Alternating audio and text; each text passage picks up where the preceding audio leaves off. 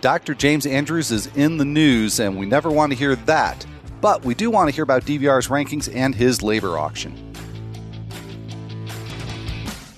Like death and taxes, Dodger's gonna Dodger. I have not had uh, three cold Uh, brews yet. It works great in a fantasy league. I'm just glad I am not at the dentist. Fantasy Baseball in 15 on The Athletic.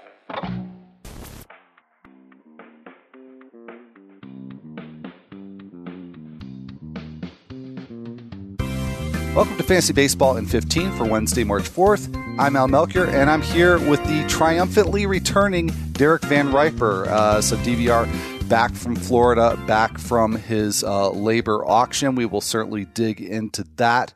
Uh, in as much detail as we can do in uh, you know the, the time we have here on the 15 minute show. So let's get right to a couple of big news stories.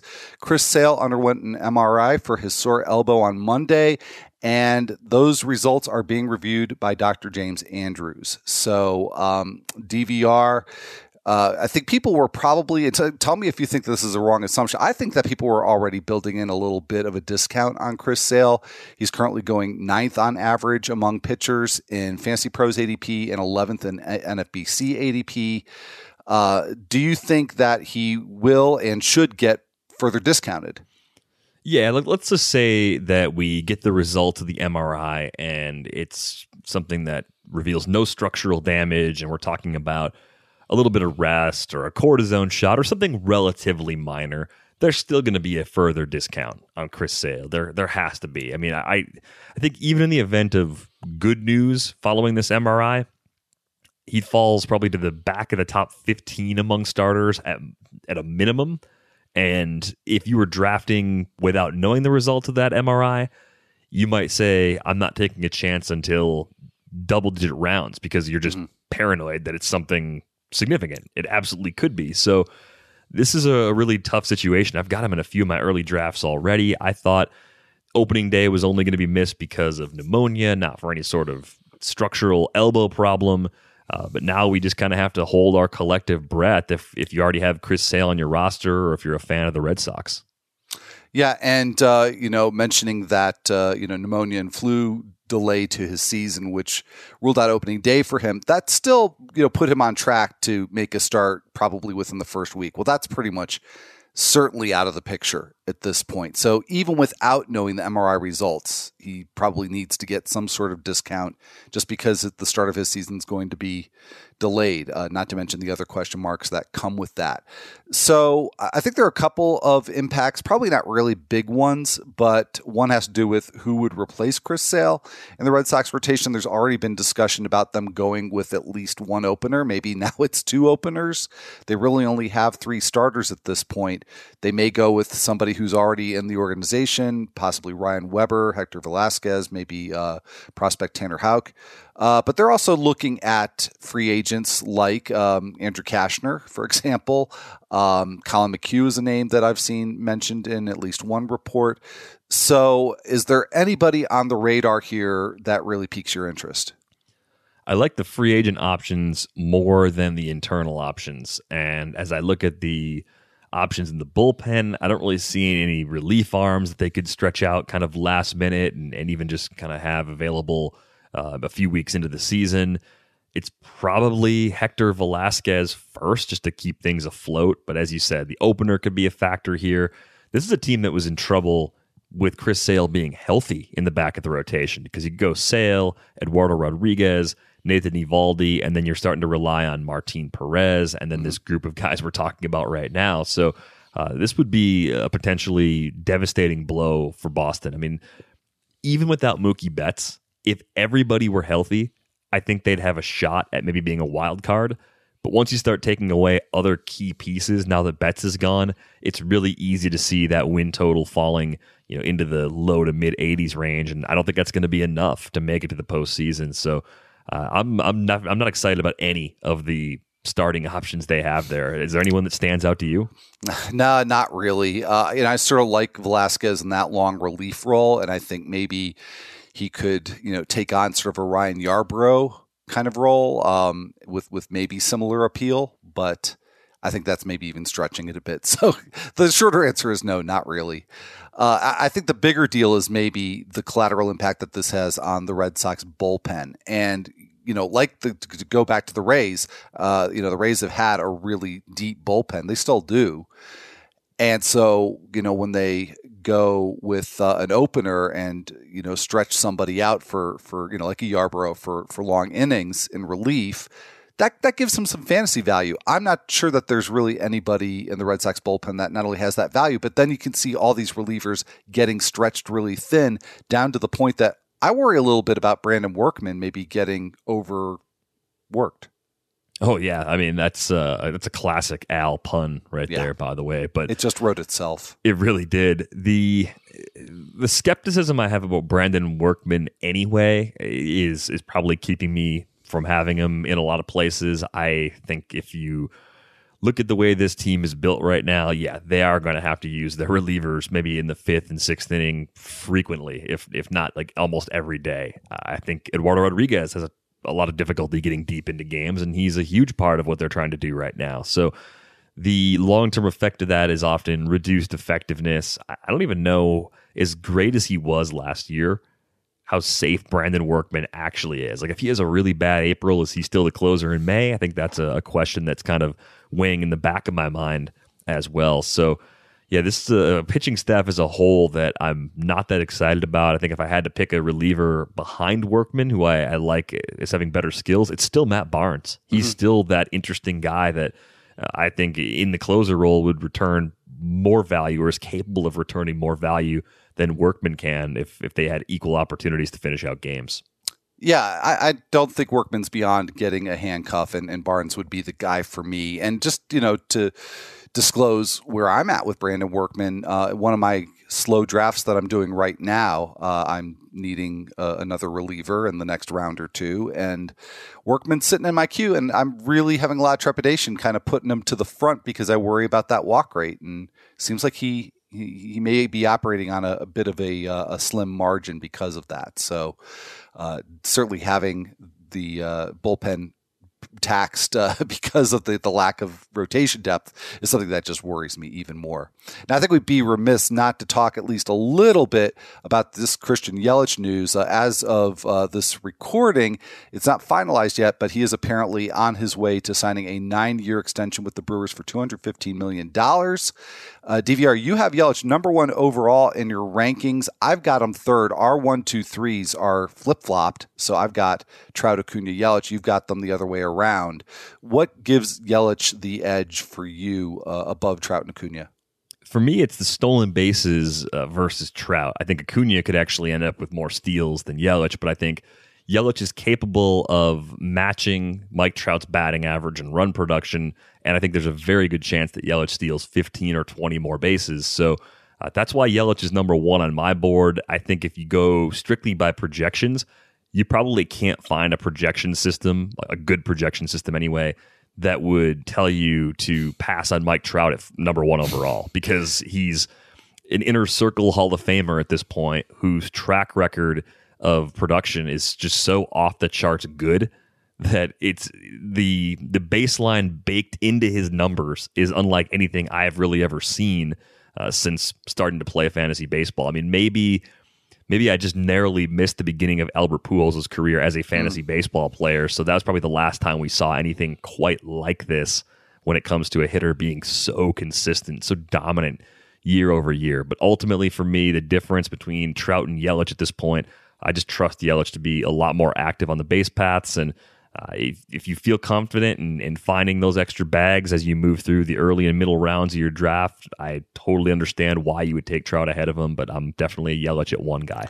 Well, I will tell you that um, one of the factors, probably the biggest factor for me not having him number one or number two, is him coming off a season where he dealt with a back injury and then had his kneecap shattered.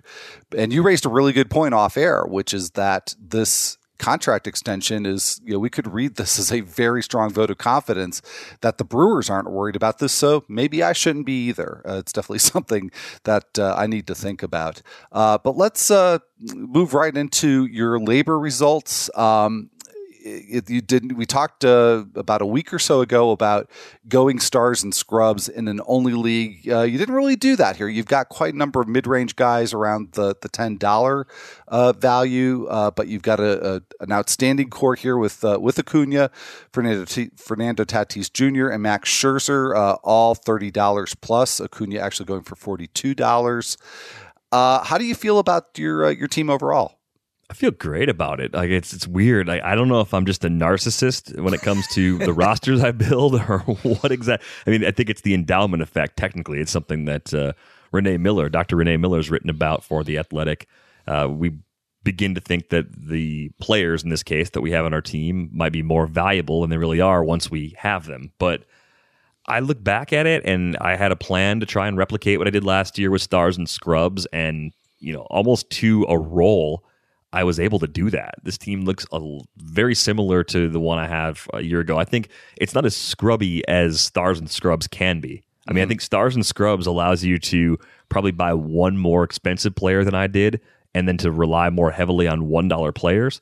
But I only have one one dollar player, and it's Hunter Pence. And I think he's going to play a little bit in that San Francisco outfield. So you know, if he gives me five dollars worth of value for a dollar, that's not bad from the cheapest player I bought.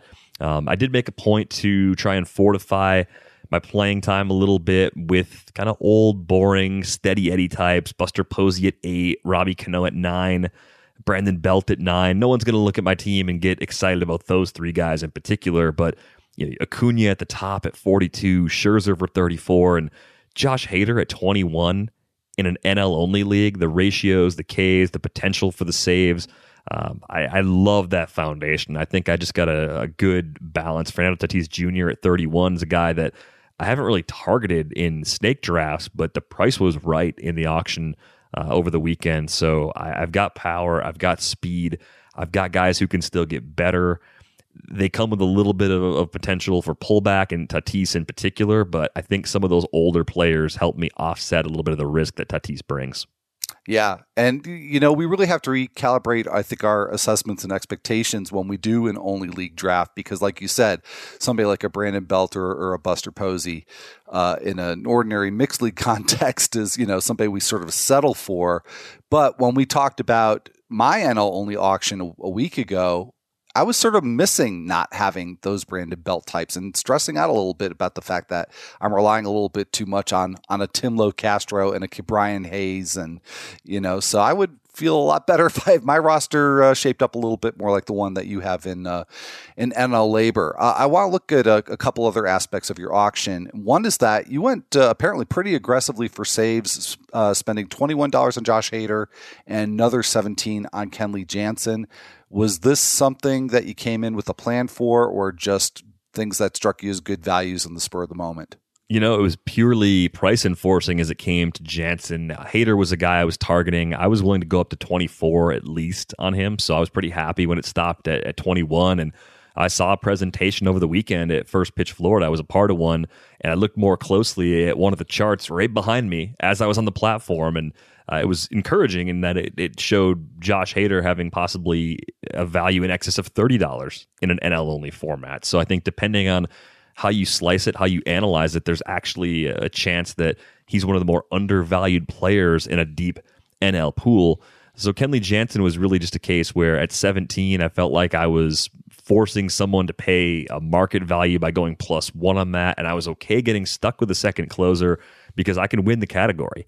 I feel like winning the category is a perfectly viable option. Uh, it gives me a little bit of a hedge against the possibility of Hader sharing his role. You know, once Corey Knebel comes back, we've seen the Brewers mess around with how they use Hader in the late innings before. So I felt like between the two, I got a chance. I have a chance at 12 points in the category. My floor and saves is very high, uh, and I think my ratios with Hader especially get that extra little bump. Like I felt like he was a good way to kind of fortify what I had done by paying up for Max Scherzer. Yeah, well, that was you know my instant reaction at seeing you get the two of those is like, oh, DVR might win saves in this league, so that's a nice feeling to have. Now, you made a couple of buys that, if it were me, it would have made me really nervous. A couple players I will probably just whiff on for the entire draft and auction season. And I'm talking about Garrett Hampson and AJ Pollock. You got them for 14 and 13 dollars respectively. So really, two of your, I mean, not you know most expensive players, but certainly up there in, in terms of the money that you spent, and both players that are question marks in terms of regular playing time. Was that something? that made you a little bit reluctant to go that extra dollar, or are you just not worried? Uh, I see them both as maybe being under projected in their respective roles. I think with Hampson playing half his games in Colorado just gives him a buffer where if he ends up at 300 plate appearances instead of the four or 450 that I really need from him at $14, he can still be close to that sort of price. With Pollock, I think he's become a guy that I'm like the flag guy for AJ Pollock now. It's, it's occurred to me that I am now his biggest fan in a fantasy sense, where I still think he's good. He's had a lot of bad luck with injuries, uh, especially in recent years. I think the Dodgers gave him a pretty big contract uh, last offseason because they want him to be a regular part of their plan. So it doesn't look great right now, of course, with Joc Pederson still around, but an injury could open things up pretty quickly. And I think the core skills there are being a little bit overlooked. All right. Well, uh, I just will uh, make a quick comment one other player. I was thrilled to see that you got Cole Tucker in the reserve rounds because uh, I'm uh, carrying his flag this draft season. So I thought that was a, a nice pickup. Uh, just real quickly here, we of course won't leave you without sharing our featured read of the day, and this one is uh, another My Guys column. This one from Gene McCaffrey, and I could just feature Gene every time he writes something on the show. But his My Guys is Anthony Rizzo and 16 more players I probably like more than you. And I picked it in part uh, DVR because one of his guys is Freddie Peralta.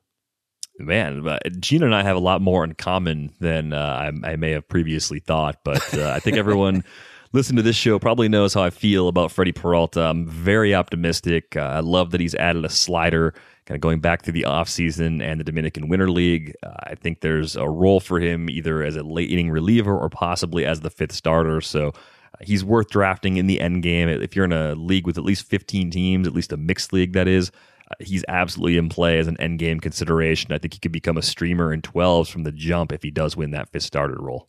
All right. So, yeah, get him on your watch list if he's not there already. And with that little bit of advice, we're going to wrap things up here for this episode of Fantasy Baseball in 15. If you're not already a subscriber to The Athletic, well, you can get a 40% discount off a subscription at theathletic.com slash baseball in 15 and everything that we do is part of that subscription. So also if you're enjoying this podcast on a platform that lets you leave a rating and a review it would be wonderful if you did take the time to do that and we would greatly appreciate it. So for derek van riper i'm al melchior and we will return here on thursday